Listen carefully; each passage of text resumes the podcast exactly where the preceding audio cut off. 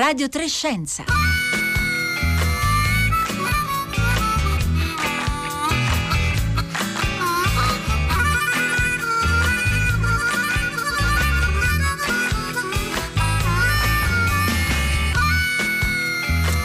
Buongiorno da Marco Motta, bentornati all'ascolto di Radio Trescenza. Un saluto a chi ci sta ascoltando in diretta alla radio, chi ci ascolta poi in eh, podcast eh, o in streaming riascoltando dal sito Rai Play Radio o dalla app dove eh, potete trovare anche, ve lo ricordo sin da subito, eh, tutte le puntate, le voci del lessico eh, vaccinale eh, curato da Silvia Bencivelli che stiamo ascoltando in questi giorni e oggi nella seconda parte della nostra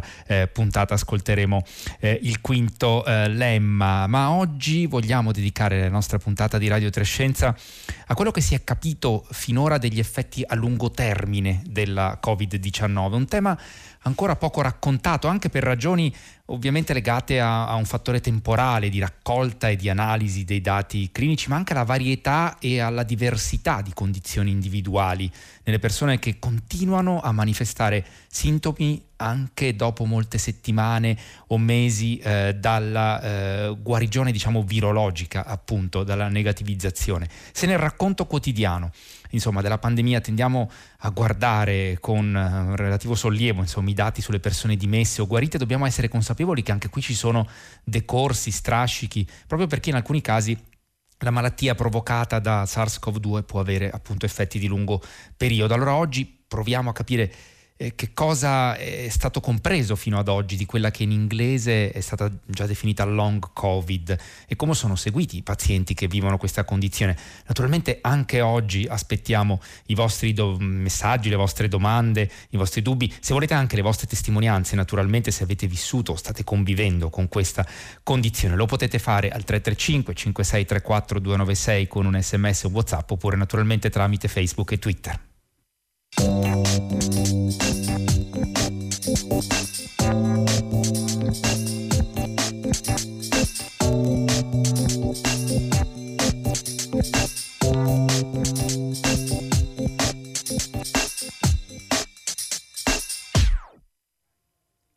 Buongiorno a Francesco Landi. Buongiorno, buongiorno a tutti e grazie dell'invito. Grazie a lei per essere con noi. Francesco Landi insegna medicina interna e geriatria all'Università Cattolica di Roma ed è il direttore dell'unità operativa complessa di medicina fisica e riabilitazione al Policlinico Universitario Agostino Gemelli di Roma, dove è anche responsabile del Day Hospital post eh, e quindi davvero ha il polso un po' della eh, condizione di questa situazione di cui eh, parleremo oggi e ha avuto il merito insomma di raccontare anche sulle riviste scientifiche già diversi mesi fa eh, appunto eh, le, le, le, la condizione che riguardava eh, diversi pazienti eh, che avevano osservato lì al Policlinico Gemelli. Allora, Francesco Landi, partiamo dalle parole giuste che dobbiamo usare per parlare di una condizione che accomuna credo, lo ascolteremo da lei, persone con profili eh, molto diversi per età, condizioni di salute, percorsi clinici anche dopo l'infezione. Intanto è corretto parlare di sindrome diciamo in parte sì, mm, noi non, non vorremmo proprio eh, chiamarla sindrome perché sembra qualcosa eh, come dire, di nuovo, eh, di sindromico che accade dopo aver purtroppo contratto l'infezione da SARS-CoV-2. In realtà probabilmente è proprio il termine che un po' avevamo eh, iniziato già a luglio a proporre alla comunità scientifica, è la persistenza di alcuni sintomi del Covid e quindi probabilmente è più corretto, eh, come poi è stato ripreso anche a livello dei media, il eh, long Covid, come dire una sintomatologia, eh, perché non sono dei sintomi nuovi, sono dei sintomi che generalmente uno ha sofferto durante la fase acuta della malattia e che permangono per un po' di settimane, un bel po' di giorni. Questo non significa non essere guariti dal Covid, certamente la fase acuta del Covid la guarigione è data, come sappiamo, sicuramente dalla negativizzazione del, eh, del tampone, quindi diciamo dalla scomparsa del, del virus, dell'RNA eh, virale nel nostro, nel nostro, organismo. Poi purtroppo alcuni sintomi permangono. Eh, permangono anche per lungo termine, per lungo tempo e questo noi l'abbiamo descritto appunto già a luglio,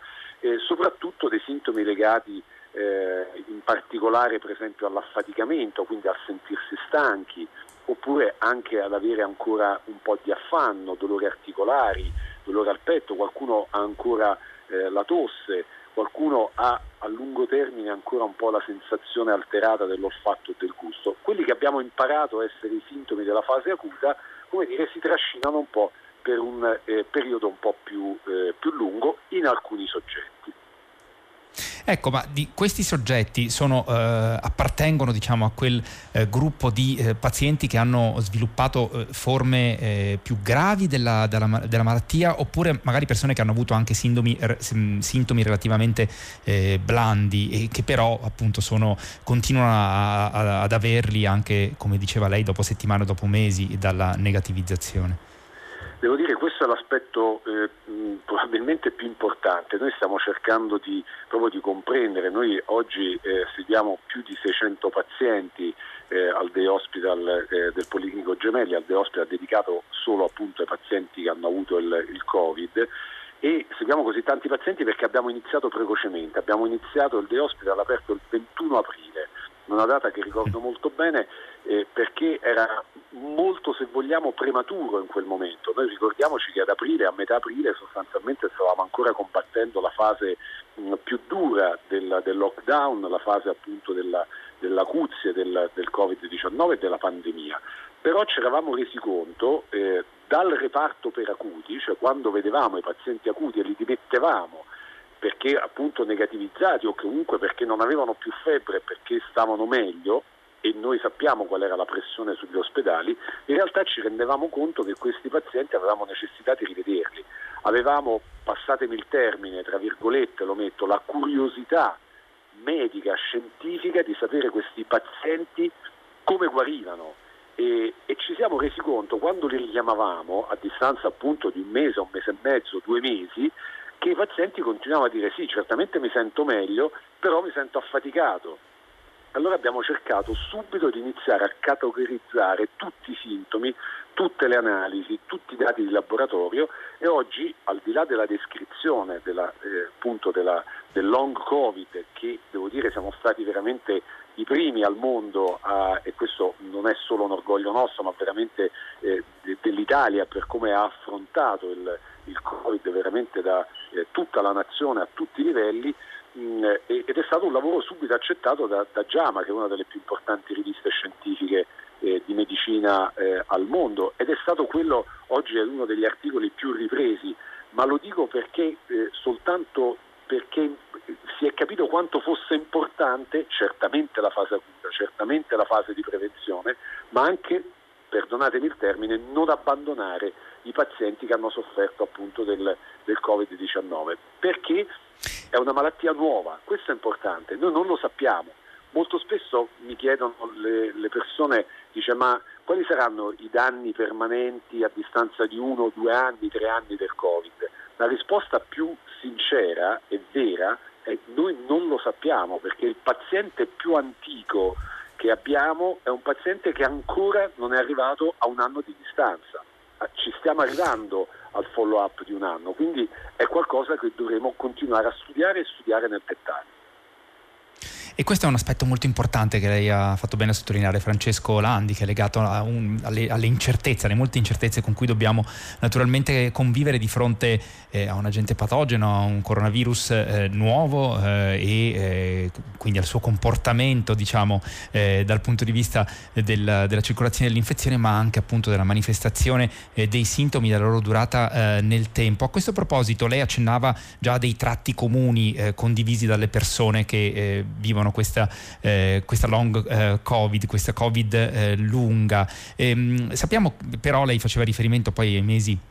appunto ai primi mesi eh, di, di, diffusione della, dell'infezione della, della malattia eh, che anche voi eh, diciamo eh, clinici eravate sorpresi e eh, preoccupati dalla, eh, d- dagli aspetti di anche malattia sistemica in qualche maniera che sembrava presentare la Covid-19 cioè che non colpiva soltanto i polmoni ma poteva avere in qualche maniera effetti anche su altri organi sul cuore, sul, sul cervello. E da questo punto di vista noi abbiamo capito eh, qualcosa in più e quanto ha a che fare con poi eh, appunto queste, queste, forme lunghe del, della malattia? Esatto, noi il motivo per cui eh, io dico sempre è chiaro che la Covid-19, questa infezione, essendo appunto una malattia infettiva, lo specialista eh, iniziale e principale, se vogliamo, è certamente lo specialista di malattie infettive. Mm, ovviamente sappiamo che è una, una malattia che colpisce prevalentemente il polmone e quindi riguarda lo pneumologo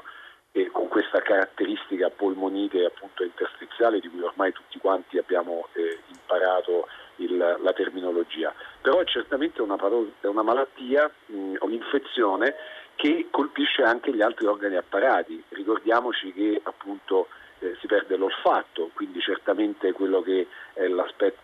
l'olfatto e il gusto, quindi eh, l'aspetto più strettamente legato alla, eh, alla, all'otorino-laringoiatria, abbiamo problemi potenziali a livello del, del, del, cuore, appunto con quello che può essere appunto una, eh, una sorta di eh, pericardite. Mm, mm, eh, abbiamo altri problemi legati eh, per esempio all'infiammazione eh, e quindi alle articolazioni, al, al fegato però quello che noi dobbiamo renderci conto è che in qualche modo mh, tutto andrà a scomparire, questo è importante. Certamente forse qualche cicatrice in qualche paziente potrà eh, mantenersi, però io dico sempre la cicatrice che noi vediamo per esempio a livello polmonare, cioè l'esito della polmonite interstiziale, noi molto spesso anche a distanza di tempo, anche le altre polmoniti lasciano una cicatrice polmonare. Quindi dobbiamo essere fiduciosi, dobbiamo assistere e curare questi pazienti. Credo che questo sia estremamente importante ed estremamente giusto. Ecco, ehm, Francesco Landi, cominciano ad arrivare eh, diversi messaggi al 335 5634 296. Comincerei a ehm, citarli perché eh, ci sono. Intanto c'è una uh, ascoltatrice eh, che ci chiede, Margaret, come si chiama la rivista citata ora, che citava il professor Landi, è il JAMA, quindi il Journal of the American Medical Association, che insieme al British Medical Journal e al Lancet sono le, le grandi riviste scientifiche eh, medico, insomma, internazionali, tra le più autorevoli eh, senza dubbio. Ci sono le domande che ci pongono appunto gli ascoltatori, le ascoltatrici. Uno che non si firma, per esempio, dice, facendo riferimento al, alla polmonite, alle caratteristiche della polmonite, chi prende una tradizionale polmonite non ha sintomi di medio-lungo periodo eh, dopo la guarigione clinica, proprio come affaticamento, per esempio. E eh, Maggie chiede, eh, ma il long covid assomiglia alla sindrome della stanchezza cronica? Perché molti sintomi sembrano in comune, affaticamento, affanno, nebbia mentale generale. Francesco Landi.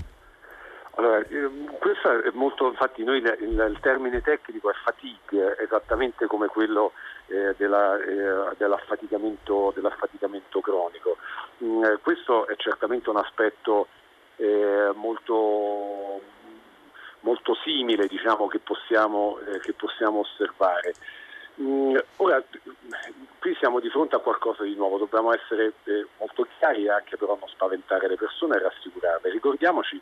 chi ha sofferto di eh, malattie virali, anche la, mm, la, varicella o l'herpes, pensiamo all'herpes zoster, diciamo tutte le malattie virali hanno in qualche modo dei tempi che possono essere discretamente lunghi. Mm, quindi mm, non dobbiamo spaventarci eccessivamente del fatto che dopo una virosi importante e quindi appunto della Covid-19, del SARS-CoV-2, possiamo avere questa sintomatologia che eh, si protrae nel tempo. Certamente qui eh, alcuni pazienti mh, hanno eh, avuto per esempio una polmonite eh, e quindi questa va riosservata, certamente il consiglio su pazienti che hanno avuto per esempio una polmonite certamente a distanza di tempo è rifare un attack un attacco del torace può essere particolarmente eh, importante. Diciamo che eh, dei controlli in qualche modo a distanza di 3-4 settimane, in particolare se permangono dei sintomi, è importante farli e credo che questo sia un aspetto eh, molto eh, sentito dai pazienti a cui noi, da un punto di vista del nostro sistema sanitario nazionale, dobbiamo in qualche modo dare una risposta. Consideriamo che mh, leggevo per esempio sulla BBC subito prima di Natale che l'Inghilterra sta molto discutendo e sta cercando di attrezzarsi proprio basandosi su questa caratteristica del long covid di fornire appunto ai pazienti che hanno avuto il covid dei servizi eh, eh, compresi nel sistema sanitario nazionale, dei servizi ovviamente non solo diciamo, diagnostici ma anche di intervento, perché questo è l'altro aspetto importante, la possibilità di poi recuperare, cercare di recuperare in maniera più rapida ed è quello che anche noi stiamo cercando di eh, studiare e di offrire ai nostri pazienti attraverso due aspetti principali. Uno è quello nutrizionale, se ne parla pochissimo e direi quasi nulla, e l'altro è quello dell'esercizio fisico. Questi sono due aspetti che certamente possono aiutare in genere tutta la popolazione, e lo sappiamo bene, l'abbiamo sempre detto anche in era pre-Covid, sono le due armi per una longevità di successo. Anche nei pazienti post-Covid e con long Covid certamente la nutrizione e l'esercizio fisico sono due armi importanti che dobbiamo mettere in campo.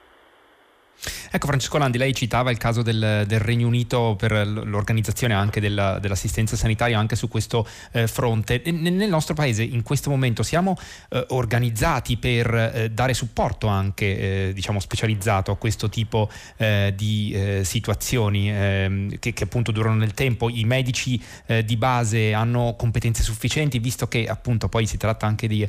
avere una visione in qualche maniera interdisciplinare no? su, di, de, del Ehm, appunto della, della salute. Ehm, come siamo, siamo, organizzati? Ci sono de, de, delle lacune? Servirebbe eh, anche più, più, supporto e più organizzazione da questo punto di vista? Eh, probabilmente sì, ora eh, è chiaro che io ho una visione eh,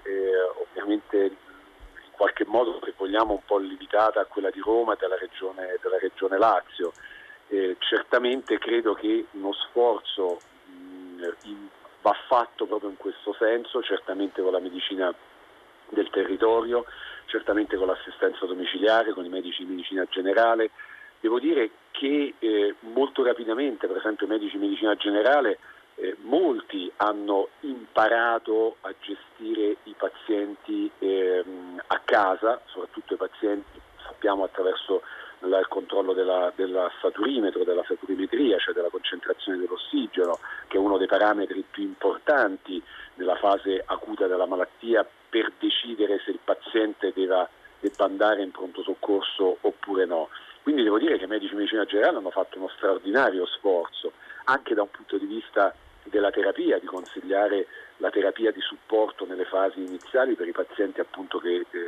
restano a casa. Oggi probabilmente serve uno sforzo successivo. Oggi siamo certamente impegnati e questo è prioritario nella campagna eh, vaccinale perché questa è sicuramente l'arma e la strategia vincente eh, che è appunto la vaccinazione. Al tempo stesso eh, come dire, non dimentichiamo, mh, mm, perché numericamente in qualche modo potrebbero essere anche eh, il numero minore, ma è un numero comunque che sappiamo molto significativo, dicevo appunto non dimentichiamo chi ha avuto il, mh, mm, la malattia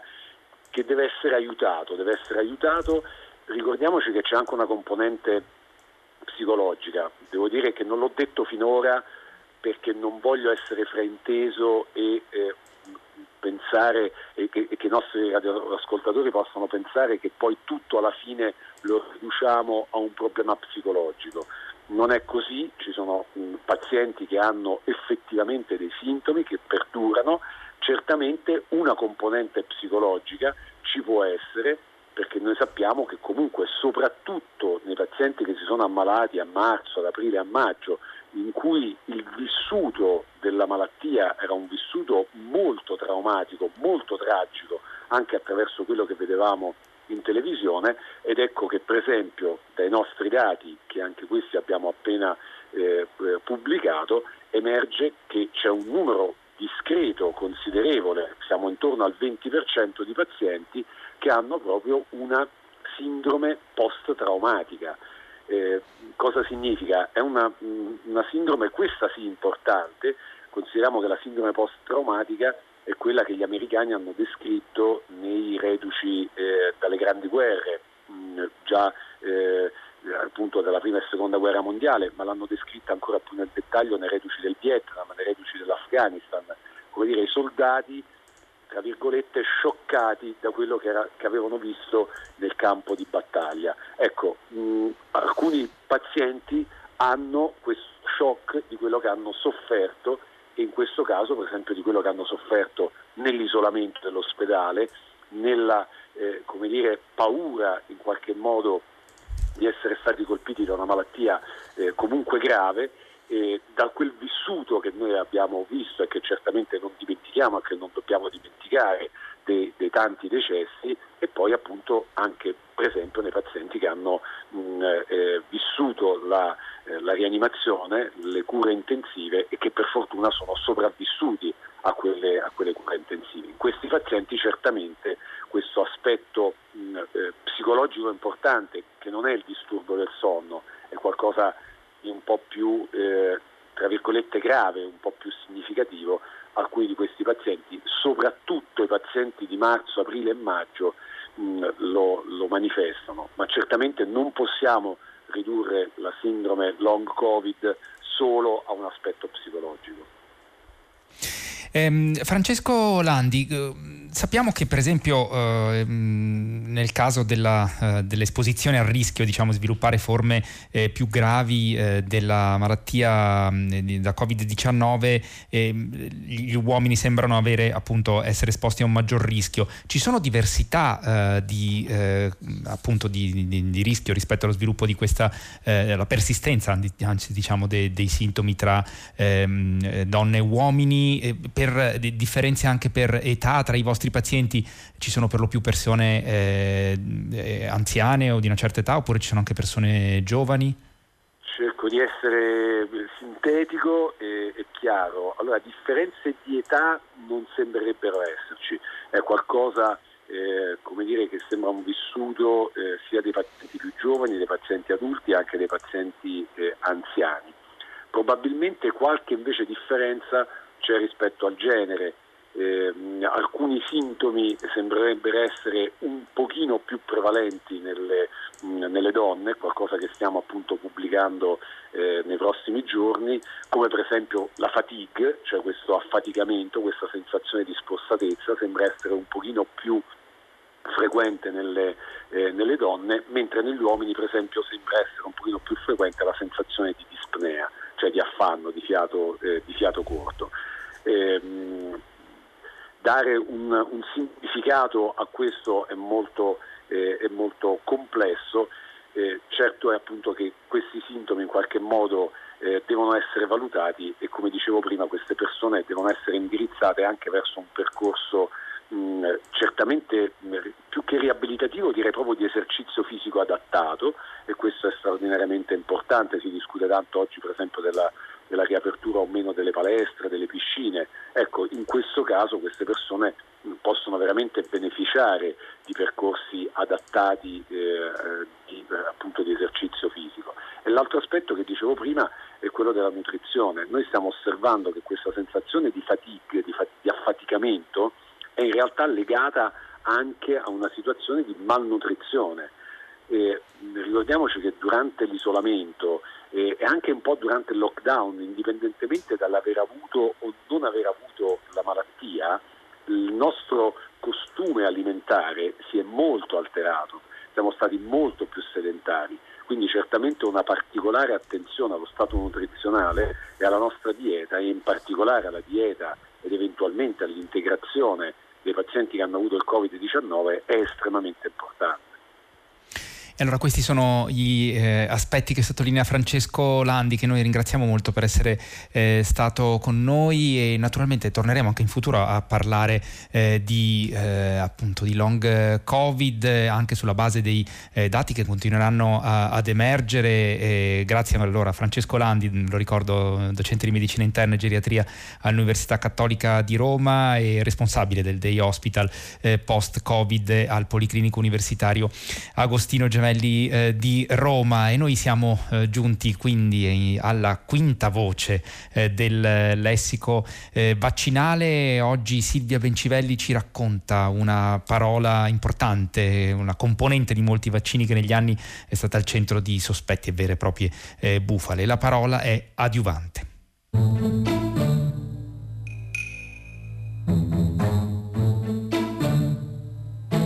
Lessico vaccinale di Silvia Bencivelli. Adiuvante. Adiuvante. Sostanza che si aggiunge al vaccino per rendere la risposta immunitaria più forte e duratura. Viene spesso e ingiustamente accusato di tossicità. Chi lo fa cita un conservante che veniva usato fino a vent'anni fa e che ha all'interno della sua molecola un atomo di mercurio, il timerosal. Nessuno studio scientifico è riuscito a dimostrarne la pericolosità, in particolare sul sistema nervoso centrale dei bambini, e comunque appunto non si usa più. Ma perché serve un adiuvante? L'adiuvante viene aggiunto ai vaccini da quando i vaccini sono costruiti con parti di proteine dell'agente infettivo, invece che con l'intero agente infettivo attenuato o ucciso. Cioè da quando, più o meno dagli anni 70 del secolo scorso, i vaccini sono intelligenti, perché sono costruiti con l'ingegneria genetica, ma sono però anche più debolucci e di per sé scatenerebbero risposte immunitarie molto molto meno vivaci di quelle scatenate dagli agenti infettivi naturali. La ricerca e la realizzazione degli adiuvanti da qualche decennio in qua è quindi diventata cruciale per lo sviluppo dei nuovi vaccini. Ma come spesso è capitato nella storia della medicina, prima si sono cominciati a usare e dopo si è capito come e perché funzionano. La domanda chiave infatti è perché un adiuvante, cioè una sostanza generica, è necessario perché il vaccino possa indurre una risposta specifica, cioè diretta contro un antigene in particolare. E la risposta è che gli adiuvanti, che sono eccitanti generici, stimolano alcune componenti del sistema immunitario innato, la prima linea di difesa del nostro corpo, le quali a loro volta pungolano i linfociti specifici che fanno parte del sistema immunitario adattativo, la seconda linea di difesa, quella che si costruisce nel tempo e mette su la memoria immunitaria. Quando noi incontriamo un agente infettivo naturale, lui ha naturalmente i suoi adiuvanti, ma siccome i vaccini oggi non sono più costituiti dagli agenti tutti interi, ecco che dobbiamo aggiungere gli adiuvanti artificiali da fuori. Alla fine il meccanismo è sicuro ed efficace e la sua comprensione è stata premiata con il premio Nobel per la medicina nel 2011. Ah, se dopo l'iniezione vi viene un ponfo dolorosetto, molto probabilmente è proprio per via dell'adiuvante. Significa che funziona.